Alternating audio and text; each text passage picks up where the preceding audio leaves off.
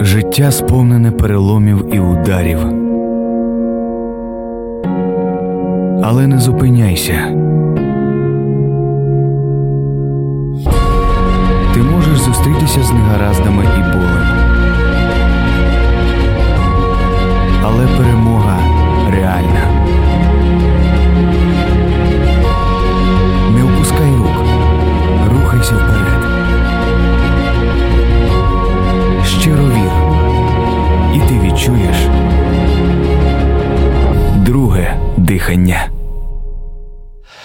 Добрий вечір. Мене звати Сергій Степанюк, і це програма Друге дихання. Коли у наше життя приходить чорна смуга, зазвичай на горизонті білої не видно. Але тільки ті, хто вперто чекає її появи, все ж досягають успіху. Сьогодні у нас в гостях людина, яка знає про це з власного досвіду Антон Копитін. Антон Копитін, український співак, переможець п'ятого сезону талант-шоу Голос країни, що стало поштовхом для творчого зростання артиста і його популярності. Після початку збройного конфлікту на сході України з сім'єю переїхав до Києва. А під час проведення шоу отримав у подарунок від Тіни Кароль квартиру. Починаючи з 2016 року, є учасником всесвітньо відомого мюзиклу Нотр-Дам де Парі у ролі священника Фроло. Вітаю тебе, Антоне. Вітаю Сергій. Дякую, що завітав е, сьогодні до нас. Хочу почати е, з мрії. Таке запитання до тебе. Е, Яка твоя дитяча мрія на даний момент збулася, а яка ще ні?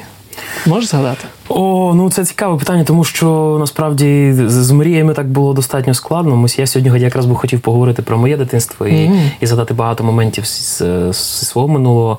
Але, мабуть, що ну найбільша мрія така, що побувати на телеекрані, побувати на великій сцені. Мріяв про це, так? Звичайно, мріяв. Як ну знаєш, як мене з трьох років е, мама витягнула на сцену вперше, коли мені було три рочки, і я вже перше співав на сцені е, свою першу пісню. То, мабуть, що ну будь-хто хто в такому віці став на сцену, він буде мріяти в будь-якому разі, хоча б один раз потрапити на один з центральних телеканалів і побачити себе, е, як кажуть, в телеку, знаєш, і, Так. і це, це цікаво. Ця, ця мрія збулася, яка не збулася? А, знаєш, я Ще не збулась, можливо, ніколи не збудеться. Років 10 мені було, я маму питав, кажу, е, ну, мама, мама мені задавала питання, е, ким хочеш бути. Я кажу, знаєш, я довго міркував, я, мабуть, що хочу бути або е, або льотчиком. Ого. І на що мама мені сказала, тобі що, на землі місця мало? і е, ну, насправді мрія літати, вона, вона ну, так, мабуть, і лишилася мрією. Я, я чесно, я дуже мрію про той час, коли в мене може так все трохи в житті буде більш-менш врівноважено, що я зможу піти відвчитися повноцінно, вже, бо я так займався онлайн, е, літав онлайн е, як пілот. І е, справді дуже велику мрію маю все ж таки освоїти якийсь Цікаво. е, літак і, і спробувати себе в якості пілота, бо мене небо надзвичайно сильно манить. Цікаво. Е, наступне традиційне питання для нашої програми. Е, в чому ти вбачаєш мету свого життя? Е, Ти знаєш, е, я так думаю, що я, я дуже часто насправді собі е, задаю це питання, і де інколи, коли засипаєш, воно це одне з питань, яке дає тобі заснути спокійно. І мені здається, що е, є в тебе шлях. Якийсь певний шлях в цьому житті. Е, Це він складається з таких цілої цілої низки питань, да, і цілої низки таких маленьких цілей, яка в е, в сукупності складає якраз от цей твій шлях життя.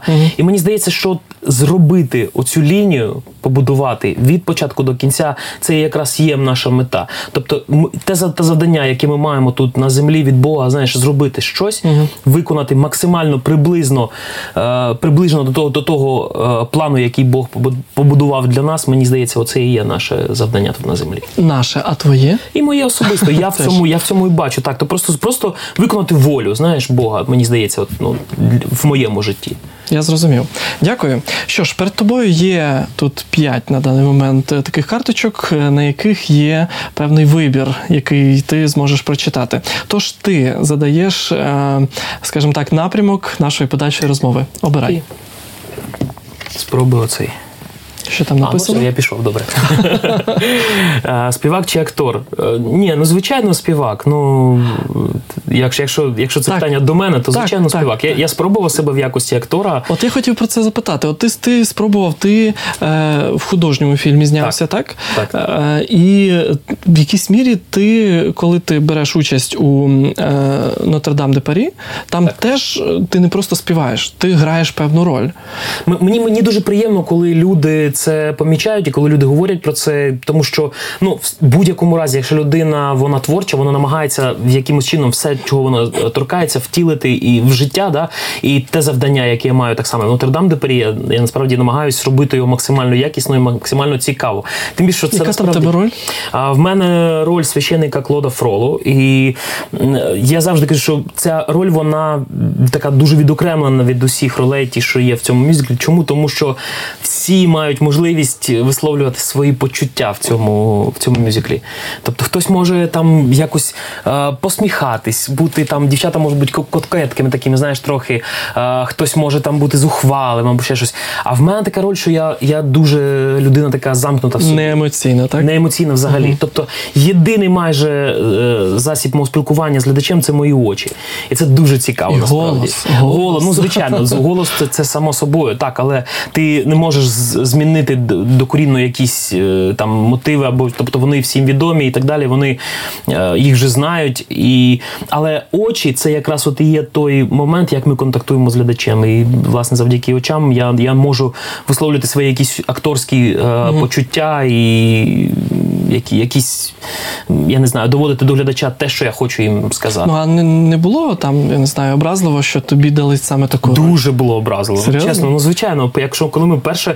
А, знаєш, я я коли йшов е, пробуватись на цей мюзикл, коли ми запросили продюсера, то звичайно я думав, що я піду на роль Грингуара, як я бачу його. Тобто це головна роль. Ну як, як всім здається, Так. що це головна, роль. Хоча насправді там немає головної ролі, як і такої.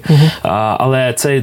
Це на так на мені здається найяскравіша роль в, в мюзиклі, тобто, тому що всі пісні, які відомі, вони більше якраз відомі цього, цього е, персонажу. І я так само бачив власне в ролі Гренгуара себе.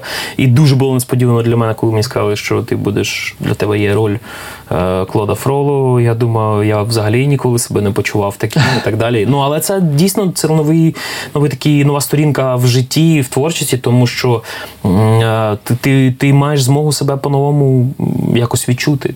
Хоча, в принципі, мабуть, що будь-який співак він все ж таки актор.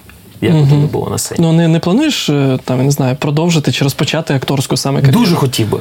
Чесно, дуже хотів би, але допоки не бачу такої от, ну, можливості, мабуть, що Ну, може, як втілити. зараз Все може бути. Я, я Якийсь і продюсер дивиться. Все може і послухає тебе. Про кіно я так само не думав, а коли, коли подзвонили, подзвонили мені з Одеси і запропонували знятися в фільмі, для мене це було дуже несподівано. Знаєш, такі, так, воно трохи окриляє. Знаєш, так розумієш. так, так. Ну, це цікавий досвід потрапити на ну, справжнє кіно. Це не, це не таке, те, що там якісь. Добре, наступна карточка. Окей.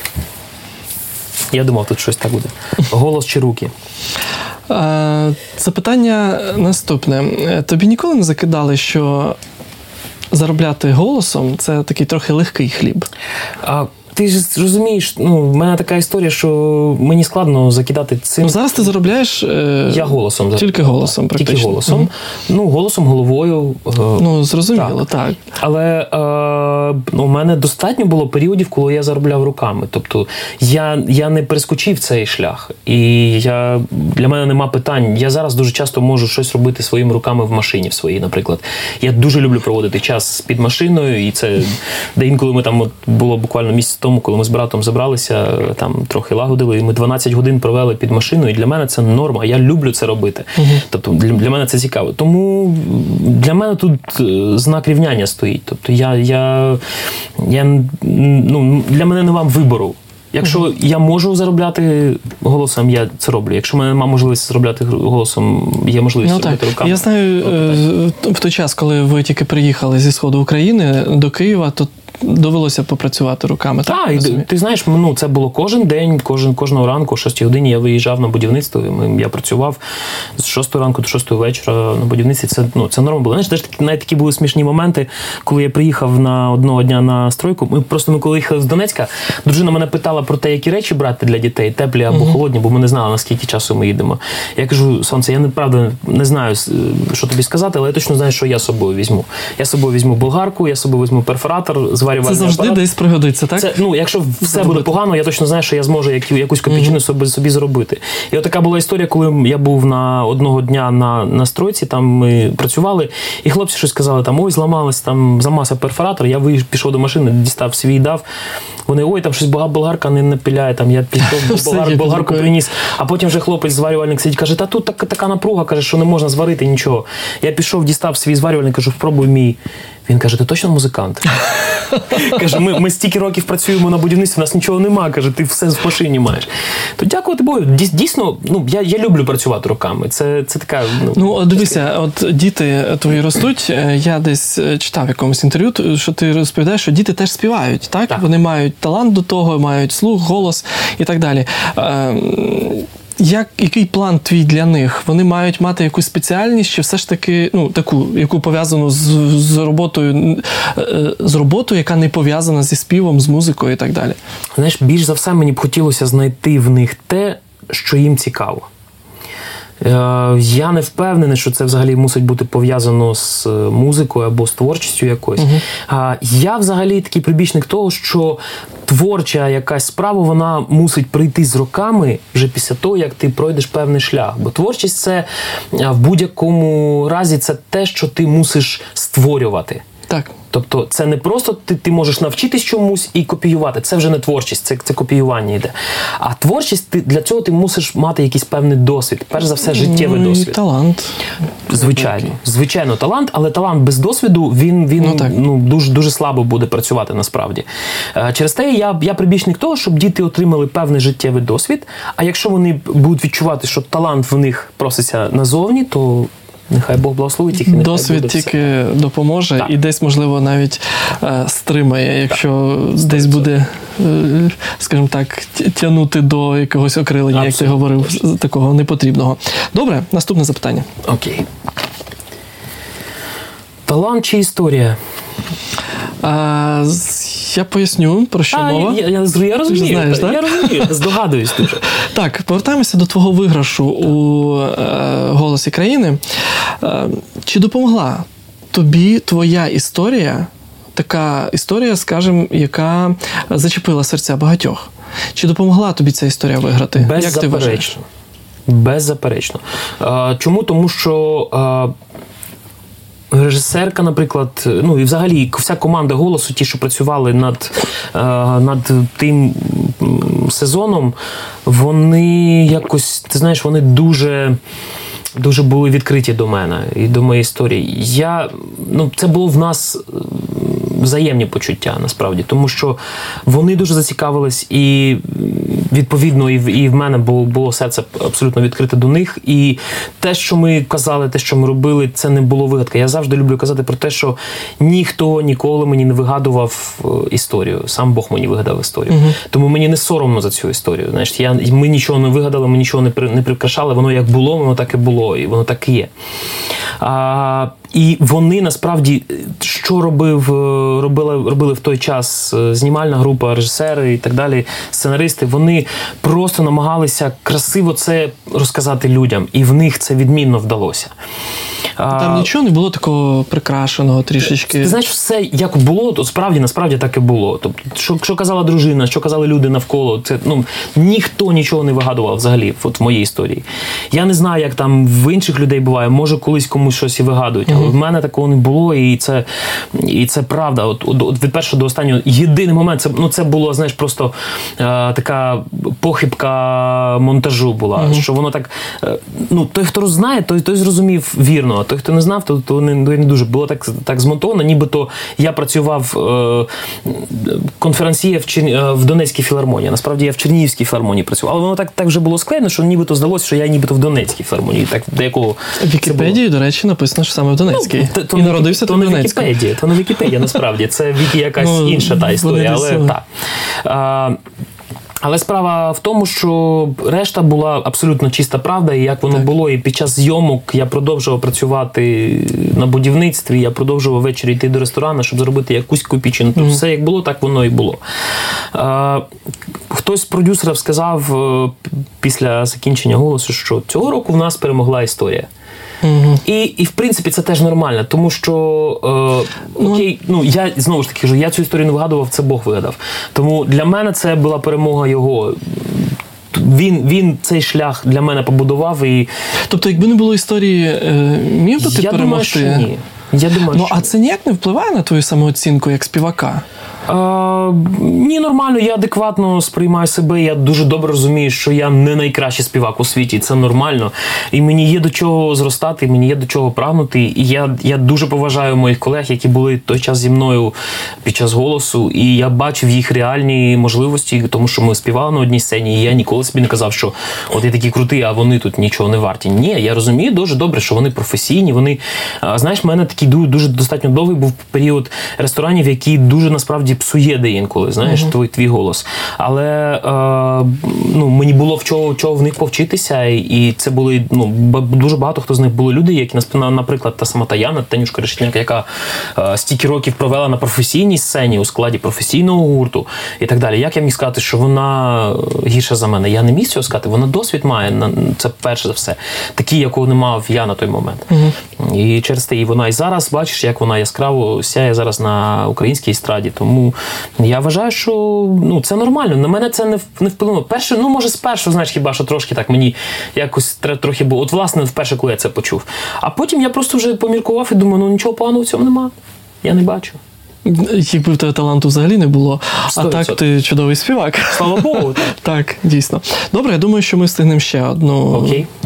Давай пробувати. Останнє нам на закуску. Поклик душі чи необхідність? Е, Продовжуємо говорити про голос країни. Окей. Е, Про те, як ти вирішив взяти в ньому участь. Це реально був отакий поклик душі, коли тобі хотілося десь е, втілити саме свої таланти, десь спробувати себе.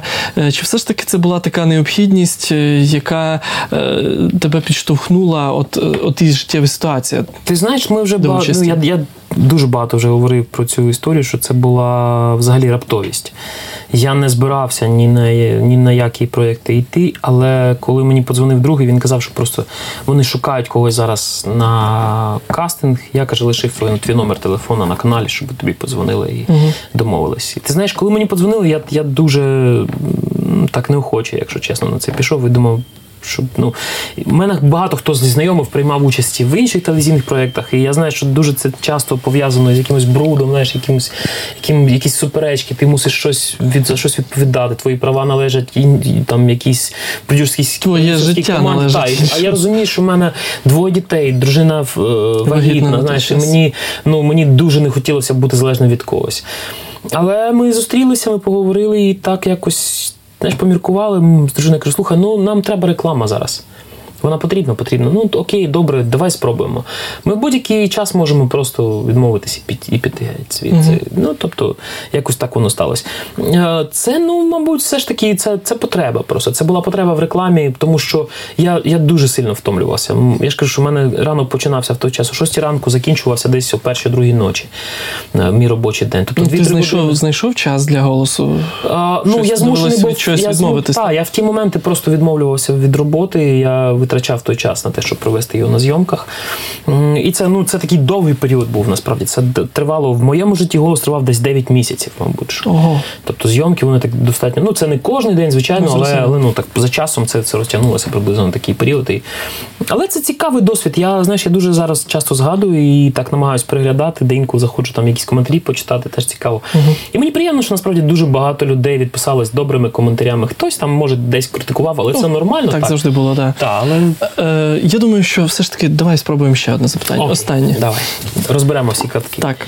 Світський чи християнський? Співак. Ти знаєш, я можу тільки сказати так. От, ну справді, можу сказати так, тому що. Ти християнин. Так, я християнин. Е, ти протестант. І так, я переконаний. Я завжди кажу, що я переконаний християнин. так.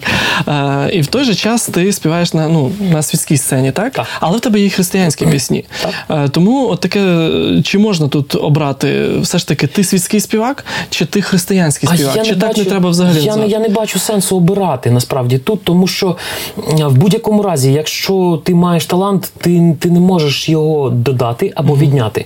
Талант це те, що дано тобі Богом. І чи можеш ти обирати, куди цей талант е, ну, на, на, направлений, та, в який бік? Ні, ти не можеш обирати, тому що ну, це, це, це Божа воля, тут, тв- той талант в твоєму житті.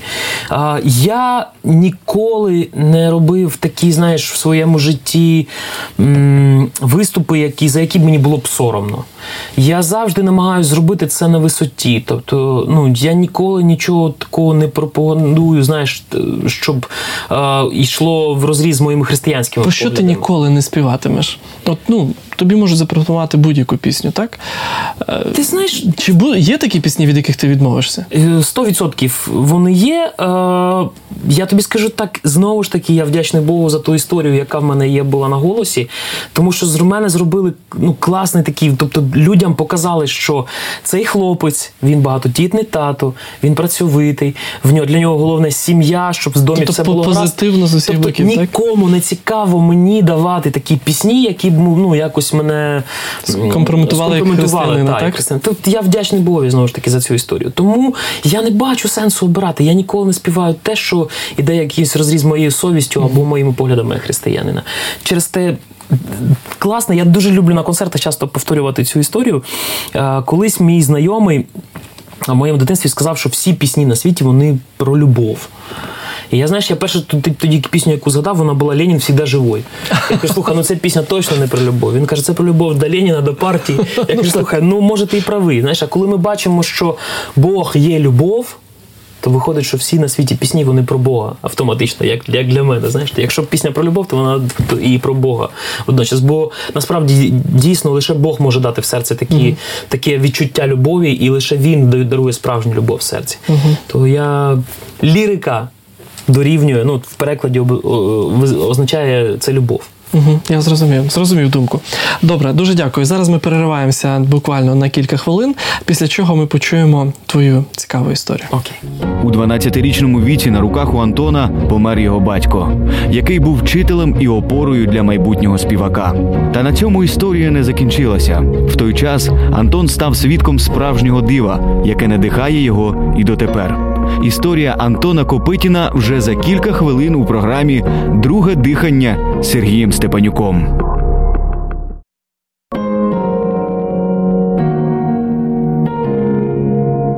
Друзі, в ефірі програма Друге дихання. І сьогодні у нас в гостях співак Антон Копитін.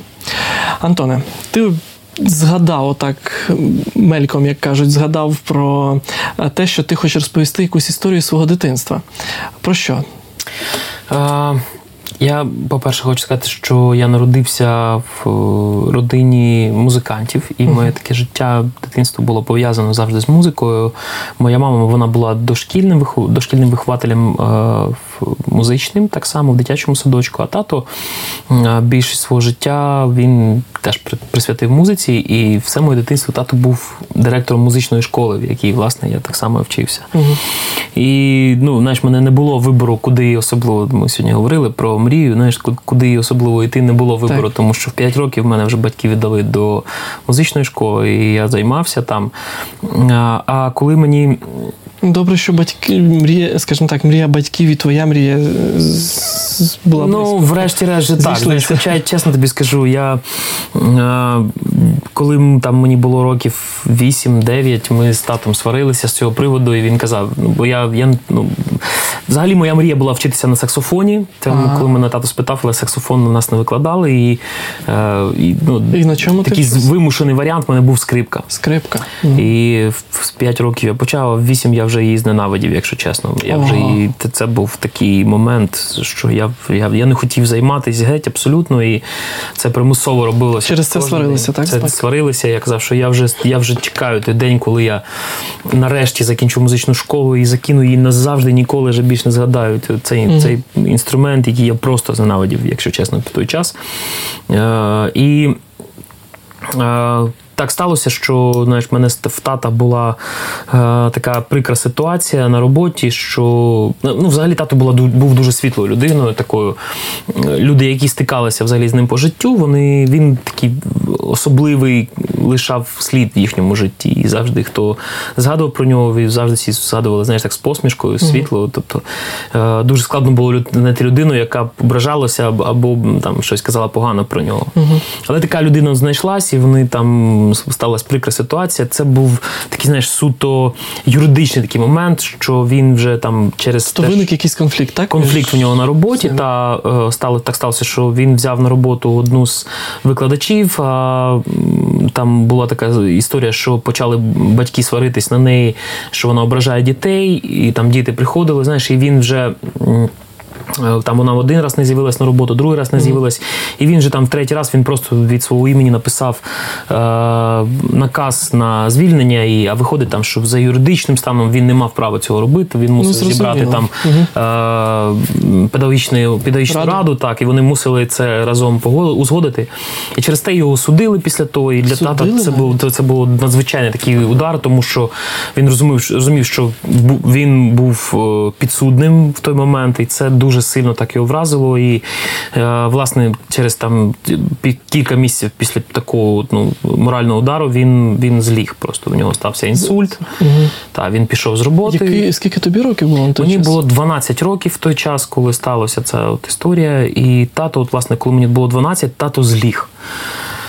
А коли мені було 14, я вже змушений був їхати шукати свого життя, тому що я розумів, що далі буде 9 клас. Ну, тобто 9 клас закінчився. А тато він, е, він з ліги не піднявся? А, власне, от така от історія сталася, що коли тато цей інсульт стався, це було 8 грудня, а, і буквально десь. 10 грудня ми жили в маленькому селищі в Донецькій області, це якраз між Маріуполем і Донецьком. Е, Маленьке селище, тато потрапив в терапію, е, навіть не було такого ну, спеціального відділення е, неврологічного, та, де можна було лікувати, тому що ну, це сільська, звичайна лікарня. І е, через, через те, що я казав, що тато, ну, в принципі, всі в, селищі знали, таке селище невелике, але Так. тато був достатньо відомий там серед наших співмешканців в- у селищі. І десь 10 або 11 грудня вже люди почали там приходити якісь там завідувачі лікарні, завідуючи відділенням. І ти знаєш, гості один за одним приходять. Один за одним. Ну, До- гості, до до, тата. До, він лежить, та, а він в нього була така, як. Е, я навіть не знаю, як той стан вірно лікарі називають, але це було схоже на якусь кому чи щось таке, я не знаю. Тобто він говорив, але він був не при свідомості. Угу. Марив. Ну таке, знаєш, так. Він він нібито відповідав на питання, але не, міг, по-перше, відкрити очі. А, тобто, ну, від, це був такий напівсвідомий якийсь стан. Зрозуміло. такий. А, і люди почали один за одним приходити, і вони щось ну, так говорили, там дивились, там одне і друге. Ми так думаємо, що так цікаво, знаєш, ну щось люди так ідуть, ідуть, ідуть, ідуть. А, там одного разу ми вийшли так само з братом з моїм е, з палати, там як прийшли люди поговорити, а до нас е, там хтось прибиральниця підійшла, жіночка і каже, що будьте побільше з татом, бо йому кажуть, ну вже дуже мало лишилося. А каже, тільки нікому не говоріть про це, бо ну, в нього каже, пару днів і все, він же все. Ми були в такому шоці. Ми почали підіймати всіх знайомих і так далі. Знайшли лікаря неподалік в сусідньому місті, е, який підіймав власне людей з такою проблемою, але він приїхав, він подивився. Він сказав, що не може забрати його до себе в лікарню, тому що він його не можна транспортувати в тому, в тому стані, в якому він є. Е, Призначив курс лікування, ми почали лікуватися, так нібито йому стало краще, але Е, там на якийсь день, другий, третій після того йому дуже, дуже погіршився стан, і вже так, то був ранок, неділя, і він просто помер в мене на руках. Так сталося. Мама пішла десь, е, я не пам'ятаю, чи то додому, чи то кудись. Мама взагалі дуже довгий час не спала, сидячи з татом разом. І в мене такий був момент надзвичайно, тому що це неділя, тому що це е, ранок в сільській лікарні, в терапії, де Немає ні лікарів, ні нікого. я заскочив в ординаторську, там просто медсестри вони спали. Я кажу, що тато помер, дайте мені номер телефона головного лікаря. Вони кажуть, ну що ти вже? Ну все, вже помер, вже ну вже немає нічого, що робити. Е, я просто я кричав, я не знав, що розуміти, бо мала дитина, 12 років. 12 років, що, звичайно, На, моєму, ж- на моїх руках я просто ми, він говорив, говорив зі мною там щось, а потім просто розтягнувся і все. Знаєш, я був в такому шоці. І допоки я отак в істериці бився, я повернувся в палату, я, я зайшов, я не знав, я почав молитися, кажу, що Боже, зроби диво, я не знаю, яким чином. Мені, ну, мені, я просто не знаю, що робити зараз. І коли я повернувся в голову назад, то я просто побачив лікаря, який заходив е, зі шприцом адреналіну в, в неділю, в ранок, в сільській лікарні, о 7 годині ранку я просто був шокований, він мене попросив вийти. Е, Я вийшов з палати. е, Десь за, кілька хвилин зайшла мама, я їй розповів ситуацію. Ми пішли з нею в сусідню палату, вона була порожня. І ми просто кілька годин стояли на колінах і молилися, просили залишити Бога, е, щоб він Бог залишив його хоча б якимось, просто живим. І е, нехай буде паралізований, нехай який просто щоб буде був живий. Таке було дуже дуже сильне бажання, щоб в той момент тато не пішов. І Бог зробив диво насправді в той момент. І тато лікар зробив йому цей укол. І серце забилося в тата. Ого. Ми подзвонили до того лікаря, який допоміг нам на- призначив лікування перед цим. Він сказав: Я нічого не можу зробити, тому що ви не послухалися мене. Ви, мене не ви не дзвонили ці дні. Ми кажемо, ну він був йому було краще. Він каже: Я вам казав дзвонити там чотири рази на день. Ви не подзвонили. Я зараз нічим не можу зрадити вам. Ми попросили, облагали його. Просто ми поїхали до нього, просто благали, щоб він приїхав, подивився на нього. І коли ми вмовили його приїхати, він каже: Я нічого вам взагалі не обіцяти. Ми просимо, будь ласка, просто заїдьте, подивіться. І він зайшов е, з нами в палату. Лікар дуже цікавий такий, знаєш, був. Вже немає, я знаю точно, вже, що немає його в живих, але е, це такий надзвичайно обдарований, як лікар був людина. І він відкриває двері в палату. Мені, по-перше, так було цікаво, він був достатньо молодий, йому років 40 було, а тато тоді на той момент ну, близько 70 років було. І він так, знаєш, відкривав двері і каже: Саша, і тато очі відкрив і подивився на лікаря цього. Він каже, я його забираю. Тільки каже, пишіть відмову, що ви не будете мати претензій до жодної сторін. І я пам'ятаю ту ніч, як ми везли тата в лікарню. Там там далеко відстань, буквально 12 кілометрів якихось, але це була така, мені здавалося, ціла вічність. Так. пройшла в той момент. Знаєш, коли ми їхали, і ми їхали з нашим другом в задній машині е, їхала попереду швидка, і там світилося світло всередині.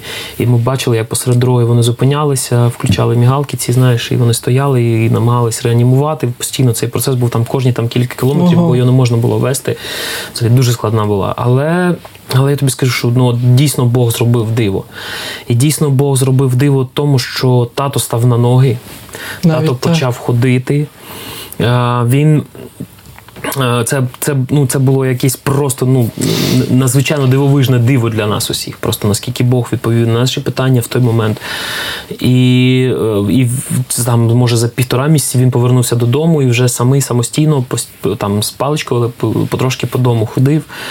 За пару місяців знову сталася біда. Він йшов по, по дому, він е, впав в будинку, коли не було там поруч нас нікого. Він зламався дуже сильно. І далі сім з половиною років він пролежав. На Сім жаль, з половиною сім з половиною років. років. Але, але про що я хотів власне сказати? Про те, що е, він до останнього мав віру і надію на те, що він встане. Він до останнього моменту говорив: Я вірю, що Бог мене сілить, я вірю, що Бог мене підійме на ноги. І е, знаєш, в той момент, вже коли його не стало, ми зібралися на. На похорон, по-перше, дуже багато людей прийшли. Люди з усіх боків, з- там, з усіх кінців світу приїжджали, просто щоб попрощатися і так, знаєш, останні якісь слова сказати. Люди багато говорили про те, що тато за ці роки, допоки він лежав, він постійно дзвонив всім і питав, як справи. У нього було надзвичайно. Бог Бог лишив йому пам'ять і свідомість до останнього моменту його життя. Це було надзвичайно, тому що а, він мав дивовижні здібності його пам'яті. Він дуже добре все запам'ятовував. Він дуже багато написав написав пісень, е, віршів в своєму житті. І, а, мама цілий день була на роботі, а він там зранку щось, якусь пісню вигадає, воно і прийде йому Так. на пам'ять. І він до вечора чекає, і мама приходить додому. Він каже: кидай все швиденько пиши, я тобі зараз буду диктувати. А він цілий день сам він писати він не не міг, міг. Був, так, через те, що був зламаний, він, він не міг писати, він був, рука відмовила. І через те він просив маму, щоб вона одразу записувала. Він всі номери телефонів тримав в голові. Ого. Він пам'ятав все на світі. Тобто, це біля нього постійно стояв телефон, і він просто дзвонив людям і питав, задавав питання, як справи. Знаєш, як люди, ну, якщо тобі хтось Ну, подзвонить, ти що так. кажеш? Нормально.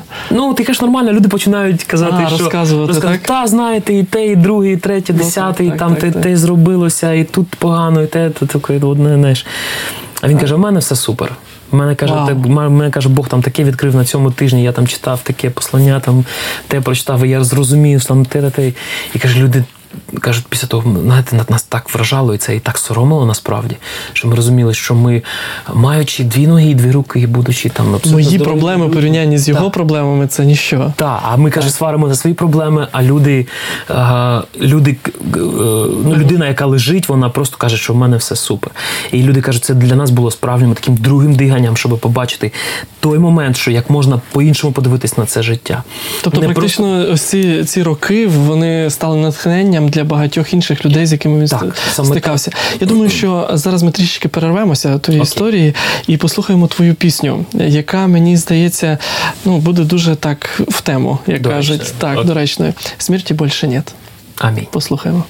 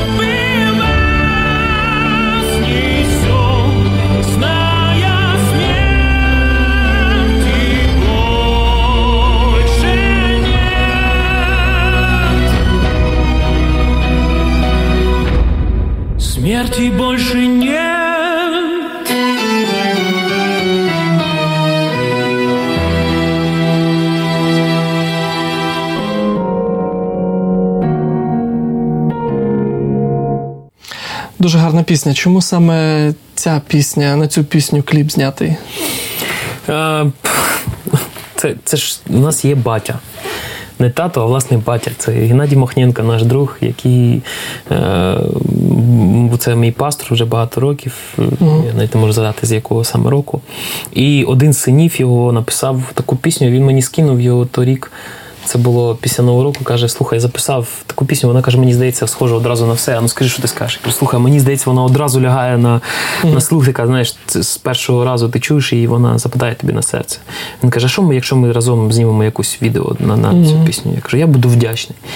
Він каже, скоро у нас велик, Великдень якраз буде. Може, давай зробимо подарунок для церкви добре змін, якраз щоб ми такі зробили презентацію. Я кажу, я буду дуже радий. І він. А ми з друзями тут в Києві записали і аудіо, і зробили відео. І мені здається, що воно вийшло достатньо цікавим, тому що дуже багато відгуків я в соцмережах отримав. І, причому так ми особливо так сказали, що ми там якусь рекламну кампанію робили, там або щось. Нічого, так воно просто вийшло собі потрошку. І, і пішло, і пішло в люди. І так? пішло, та люди постійно пишуть, питають. Давай повернемося до твоєї історії, е, коли, е, коли сталося ось це те, що ти розповідав, е, сталося з батьком. Ти почав розповідати, я тебе трішки перебив, що з 14 років ти зрозумів, що тобі потрібно йти, як кажуть, на свій хліб, так? Так, так і сталося. Я тоді переїхав до Чернігова і там почав навчання. І, власне, ну, моя така праця вже така велика, як. В 14 років? Так, я почав працювати вже у ну, там якраз мені я в 14 переїхав, і мені за кілька місяців виповнилось 15. І мене спершу взяли на роботу офіційно як по сумісництву, тому що не, був неповнолітній. Та, але вже там, ну, там десь працював офіційно, десь працював неофіційно. Чекай, е, батьки залишилися На Донеччині. та- на Донеччині, а ти сам один Так. в 15 років поїхав на свій хліб. Так, так і сталося. Я поїхав. е, Власне, там в мене була бабуся е, в Чернігові. Я поїхав спершу до бабусі, Ага. але вже там за півроку я власне вже і в до бабусі пішов, і почав жити самий. Так що е, Сміливо. Ну, ти знаєш. Так сталося, що так якось батьки. Я, я ж третя дитина, я вже так виховувався, знаєш. Е, і тим більше вже така достатньо пізна дитина в батьків своїх. У нас велика різниця з батьками і велика різниця з братом, сестрою, е, з моїми старшими. Через те, якось, знаєш, такий вже більш самостійний був. Самий зростав, самий е, себе знаходив постійно. І, власне, я, я жодного разу не, не, не шкодував про те, що я так рано пішов з дому. Тому що це такі, така знаєш, закалка йде класна для тебе в житті, і ти вже розумієш, що ти відповідальний за кожну свою дію. Е, До 18 років, навіть ні, більше. До 19 на- був вчився, а потім повернувся до Маріуполя. І, власне, там вже почався новий етап, новий шлях, знаєш, мо- мого життя. Там, власне, я прийшов до Бога вже так остаточно, знаєш, бо ти ж це свідомо. так? Свідомо, так. І це насправді було, знаєш, так, ти трошки формальний такий був. І моє покаяння, воно я, я теж дуже часто розказую про це на концертах на своїх, що моє покаяння, воно теж було таке, знаєш, достатньо формально, коли я йшов, власне, каятись. Але я вдячний Богу за те, що для нього це був такий момент, е, як мого свідоцтва, знаєш, тобто як доказ перед всім світом, що я все ж таки пішов на, на цей шлях, на, на цей крок, і, і це докорінно змінило моє життя насправді. І я, я дуже швидко робив кар'єру і в Маріуполі, і так все е, швидко зростав, і Бог там подарував мені. Тобто все так гладко пішло, так просто з 15 років. Все ідеально і все так добре. Ти розумієш, ну як ідеально, воно ж. І потім тут раз і ще й голос країни. А, ти знаєш, коли ми. е, Це, я, я реально маю, маю цілу купу історій, і ми можемо довго про це говорити. Насправді, і в Донецьку так само житло ми мали, і ми, ми отримали так само його в подарунок від нашого друга. Просто коли ми чекали на першу дитину, і ми не мали де жити, і нам були на зйомному житлі. Я так само казав, що я, для мене це такий, знаєш, страх, коли е, я вже стільки на той момент змінив квартири, і коли тобі приходили і просто сказали, ти мусиш виїхати завтра. Там ми продаємо квартиру, там і ти думаєш, якщо ти будеш робити це з дитиною, це нереально. І я прийшов до друга просто до свого і сказав, так ну пожалівся, що така ситуація. В нього так само п'ятеро дітей, він багатодітний тато, і він каже: Я тебе вітаю. Я кажу, ну. Я дуже вдячний за привітання, але така ситуація, що не маємо власного житла особистого, може, можна взяти якийсь кредит, там допоможе там все. І він просто, знаєш, він просто дістав гроші велику суму грошей. Ну, раз придбали житло, то Ти так. розумієш велику суму грошей і просто дістав і сказав, іди купуй собі житло. А потім, коли ми за кілька днів зустрілися, я кажу, можна як ну так як ми будемо там розраховувати, щоб я потрошку він каже, купив, купили. Я кажу, так, ви щасливі. Слава Богу. Але я, я от хотів запитати, є, е, трошки можливо повертаючись назад, Так. як взагалі на тебе вплинула ця вся історія з татом? А, ти Тому що ну я це- розумію, для дитини це дуже важко, коли ти втрачаєш. е, Ну Ти знаєш, спершу була така образа дуже сильна, така якась на, на, на, на весь світ, мабуть, що був ображений. Чому, знаєш, ну чому так? На от, Бога? Ну, і на Бога, мабуть, теж. Тому я, не- я не розумів, на що воно в моєму житті таке, що ну. А, і так в нас така велика вісань була з татом і через вік. Він постійно був в роботі, тому що ну, змушений був такі важкі були часи, вони змушені були зранку до ночі з мамою працювати. А тут ще й хворий, знаєш, і забрав.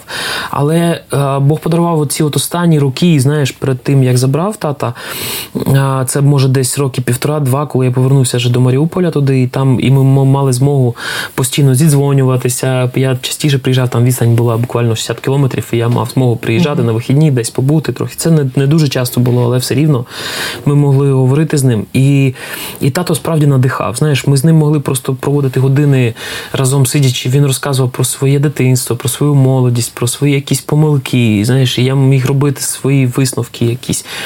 А тато був, ну, мабуть, що от, от у цей період найщиріший, знаєш, такий, що він про таке от най, найцінніше для нього розповідав і, і от такий досвід певний передавав. І він, мабуть, от власне в ці роки мене навчив бути татом. Тобто я вже почав розуміти, Цікаво. як поводитися зі своїми дітьми і що треба робити, що не треба робити. І от зараз моєму старшому сину, там йому 8-9 рік іде, і коли ми знаєш, лишаємось десь там, чи їдемо разом, чи там щось якийсь час разом проводимо, я, я намагаюся ну, просто згадати свої почуття, коли от тато зі мною так от відверто говорив, намагаюся так само поводитись відверто, щоб е, відчути від нього ту віддачу, яка от була від мене Так. в той момент, в тому дитинстві. І власне я дуже вдячний за, за цей період, за те, що все ж таки він був. По-перше, тато мене підготував до вступу до музичного училища таким чином, що коли я приїхав, всі сказали: Вау, у нас такого ще не було студента. тобто він просто консультував, так? Він просто Що- мене за знаєш, він за місяць підготовки до моєго вступу. Він за місяць дав мені те, що я не вивчив за 8 років. Просто за місяць. От, от буквально настільки в нього був дивовижний талант педагога. І це все від всі відмічали люди. Якщо хтось десь ішов за музикою вчитись після музичної школи, він на останньому класі забирав до себе займатися цю, цього учня і давав йому такі, от знаєш, приватні уроки безкоштовно, просто ну замість замість тих там теоретичних завдань, які були, аби просто підготувати людину. Це була в нього друга освіта музична, тому що перша освіта в нього була а, медична, ну така зоотехнік, знаєш, така була професія. Це як ветеринар, тільки вища. Ветеринар це середня освіта, а це вища освіта. І він. Абсолютно суцільно, просто так випадково потрапив до музичного навчального закладу. Його друг він зустрів його по вулиці, йшов однокласник його, йшов на вступ до музичного училища і каже: Пішли, мене підтримаєш. Я так боюся, так щось хвилююсь. І тато прийшов. Друг вступав до е, Донецька Донецького музичного училища на диригентський факультет. І тата запросили зайти в аудиторію і просто щось заспівати. І тато каже: Та ні, ні, я так просто він каже, та заходь. І він зайшов, заспівав, а на приспіві е, головою хильнув до приймальної комісії, всі заспівали приспів разом з ним і сказали, точно диригент забираємо. На, на, наша людина. Наші люди, так, розумієш, то він в нього просто він мав такий надзвичайний, надзвичайний хист до навчань і такі, і, і вмів так само передати ці вміння людям іншим. То я, я все рівно вдячний. Я, я вже знаєш, з роками я вже зрозумів, чому це було. Знаєш, такі, така пауза. Я думаю, що якщо люди такий довгий час е, лежать і не, не відбувається дива, знаєш, такого, що зцілення, знаєш, такого, то мені здається, що це час для того, щоб людина сама зробила такі певні виміри в своєму житті. По-перше, це перший момент. Тобто Бог таким чином очищає людину перед тим, як побачити, зустрітися з ним. Та? Через біль ми багато чого можемо переосмислити в своєму житті. А по-друге, це може бути дуже добрий е, допомога тим людям, хто є поруч, для того, щоб наставити, для того, щоб дати якийсь е, такий поклик або момент якогось наставлення в його житті, власне, як сталося і зі мною. Тобто, щоб був час все ж таки присвятити своє життя, свій час для, для е, важливішого, чим інколи ми витрачаємо його зовсім не, не в той бік. Що ж, я дуже дякую за цю історію. Можливо, ще ми зустрінемося, щоб послухати твої наступні історії, так як ти сказав, їх дуже радий. багато. Ось, але можливо трішечки згодом. Е, Дякую тобі. Зараз я пропоную перед тим як попрощатися, е, послухати думки священнослужителя, що він скаже щодо того, як Бог, як Біблія е, ставиться до тих проблем, і тих переживань, які є в нашому житті. Послухаємо.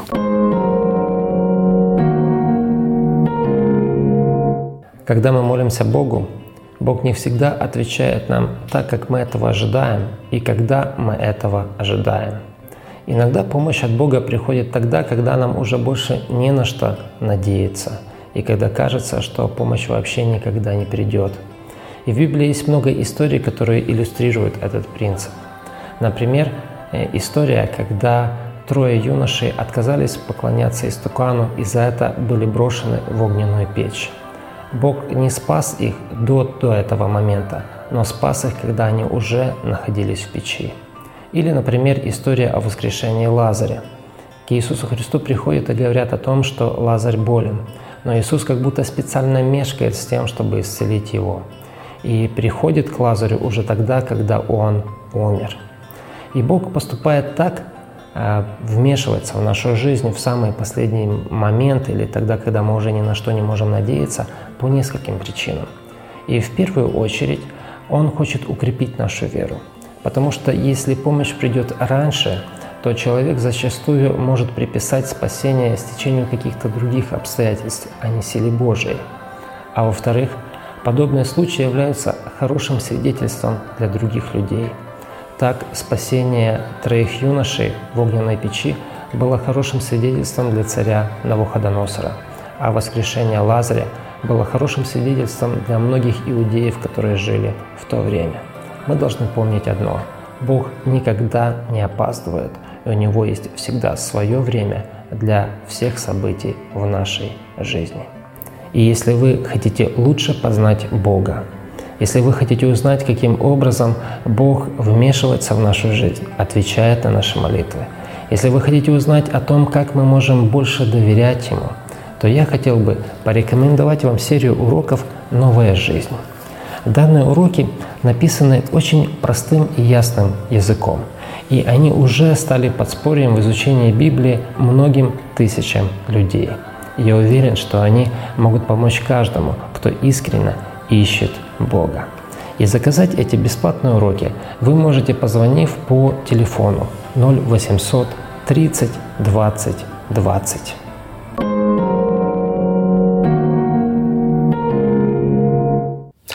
Дійсно, я думаю, що варто нам задумуватись над своїм життям і правильно провадити свій час, щоб потім, е, як кажуть, не було сумно за ті роки, які ми пройшли. Що ж, перед тим як попрощатися, в тебе є подарунок для наших слухачів. Маю такий невеличкий подарунок, але сподіваюся, що він- буде цінний тому, кому він дістанеться. Це твій диск. Це мій диск. Так, е, він був Я взагалі не чув, що в тебе є диск. Так і є. Насправді в Україні він не видавався. І це коли була моя перша поїздка до Америки, то ми е, нам мені хлопці сказали, ти мусиш вести з собою щось, обов'язково мати бути маєш диск. І ми такі зробили підбірочку таку пісень. Тут е, все заспівано мною. Е, називається він Голос серця. В Україні буквально кілька, ну можна на, на пальцях перерахувати людей, хто має таку копію. Ого. Так що це дуже ексклюзивна річ така. Е, Коротше, якщо маєте бажання, що треба робити, щоб А здобути? потрібно просто підписатися на нашу сторінку в Facebook, і там, е, там всі деталі будуть. Маєте деталі, і з моїм автографом дістанеться цей диск вам. Так, ексклюзивний. Я дякую. Передамо обов'язково переможцю. Що ж, бажаю тобі успіхів, бажаю тобі Божих благословень твоєму шляху, вітання твоїй сім'ї і всього найкращого. Дякую, дуже приємно за спілкування. Дякую. Що ж, друзі, е, змушений прощатися із вами. Е, В будь-якому разі хочу сказати: завжди довіряйте Богові.